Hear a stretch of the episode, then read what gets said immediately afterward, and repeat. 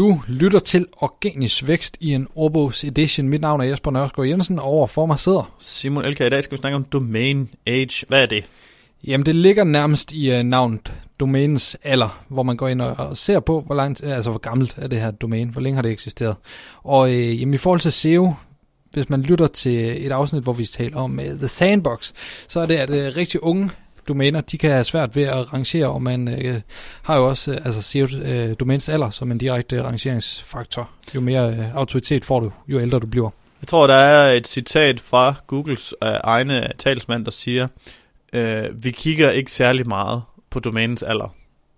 Mm. Men hvis vi lige lader det stå, så siger han, vi kigger ikke særlig meget.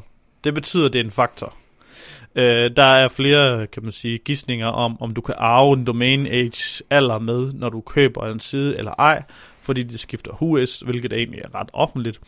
Øh, og øh, der er også nogle ting med, om det er domain content age, altså sådan noget med, om det er det samme indhold, øh, eller den samme niche, samme øh, struktur, der har været, og som er bare blevet bygget videre, altså indholdet på siden, er, er også gammelt, og det ikke er skiftet til at først at handle om katte, og så handle om hunde, og så er skildpadder, og så om flymotorer, og så om raketbrændstof, men at det simpelthen handler om det samme, og det er gjort i mange år, og det er en autoritet, på den måde som ligesom lidt mere autoritet, fordi den har noget højere alder.